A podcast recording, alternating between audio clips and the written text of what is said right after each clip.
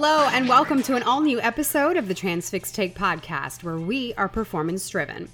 It's the week of April 5th, and we are bringing you news, insights, and trends for shippers and carriers from our market expert, Justin Maze. Maze, it's Q2. What say you?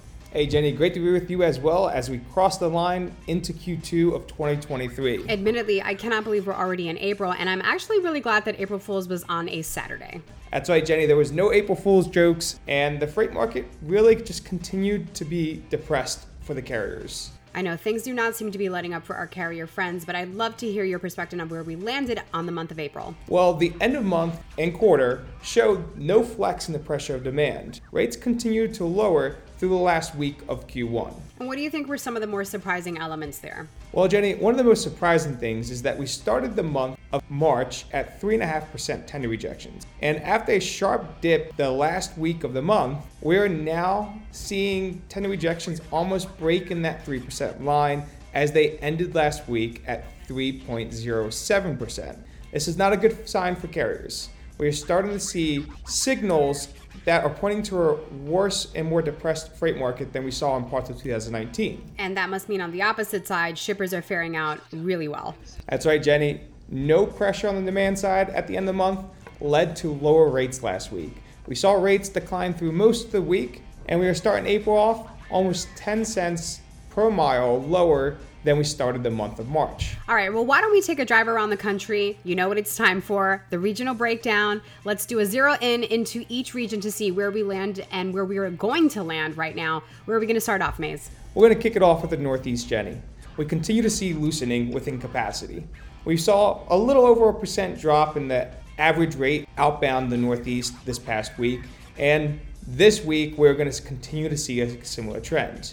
Most noticeably, the highest volume freight markets, Elizabeth, New Jersey, and Harrisburg, Pennsylvania, continue to move in favor of shippers. Carriers out there, there are very limited areas that you are going to continue to see increases. But most likely it's going to be more remote, less volume market, such as Maine or upstate New York, where we saw some pressure last week. But I do not anticipate this to continue this week. I do believe this week we're going to see every market in the Northeast see declines through the week. All right, well, let's jump on over to the Midwest. I really do think I start spoiling the weather every time I say we're looking in the clear for weather, as this week the Midwest is continuing to battle some severe thunderstorms and even potential record breaking snow in the plain states. But on the side of the weather, we are seeing decreases, generally speaking, outbound the Midwest. Now, there are some pockets of tightness around parts of Michigan and Indiana, but overall, we are seeing about a little over a percent decrease from last Monday to this Monday. We've got to stop having you jinx that Midwest weather, but let's move on to the coastal regions, Maze. This region actually experienced the biggest decline in average spot rates leaving, just under 2% decrease week over week. Every single market out of Coastal Jenny saw a decrease in average rates. But when you dig a little bit deeper, you do see that city local, and short hauls saw a slight increase. So freight staying within coastal is not seeing a decrease, such as the freight leaving the coastal region. The longer the haul, it seems, the lower the rate went over the past week. It'll be interesting to see over the next couple of weeks if longer line hauls coming out of the coastal region will fare out better in terms of rates. But let's get into the southeast region. And if you remember, Jenny, last week we were talking about Florida changing direction and seeing loosening throughout the state of Florida. Well, it's almost like a roller coaster ride because this past week we saw rates throughout Florida increase week over week. The farther south you're in Florida, the higher the increase we saw.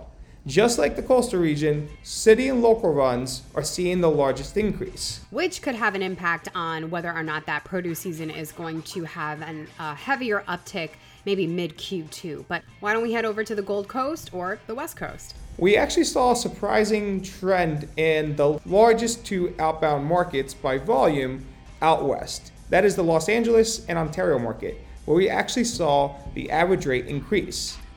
Similar to what we just said about the coastal region, the shorter the haul, the larger the increase, as city, local, and even mid hauls saw an increase week over week.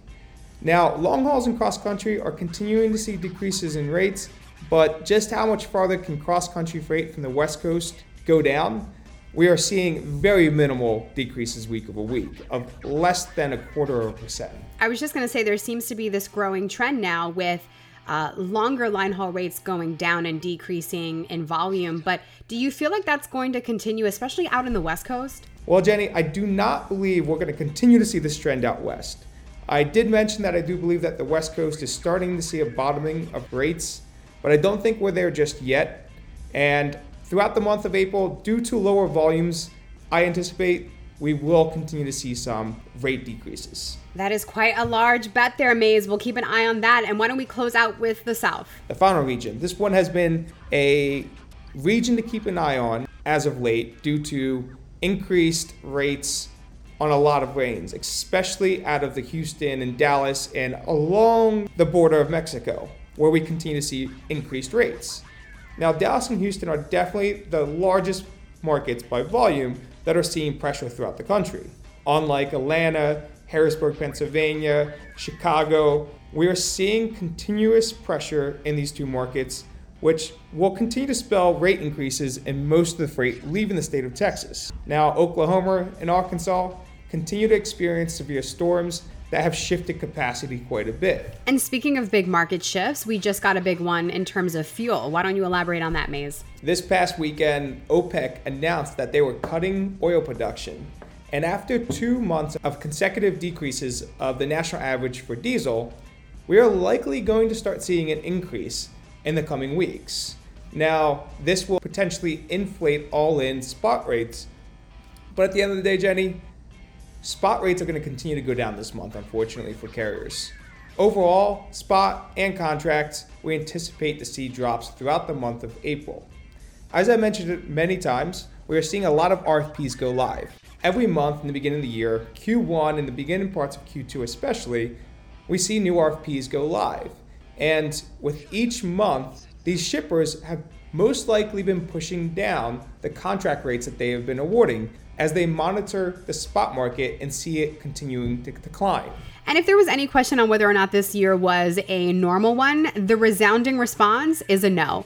Maze, usually we see a lot of volume coming in at the top of April, but it feels like that's pretty much non existent. Great point, Jenny.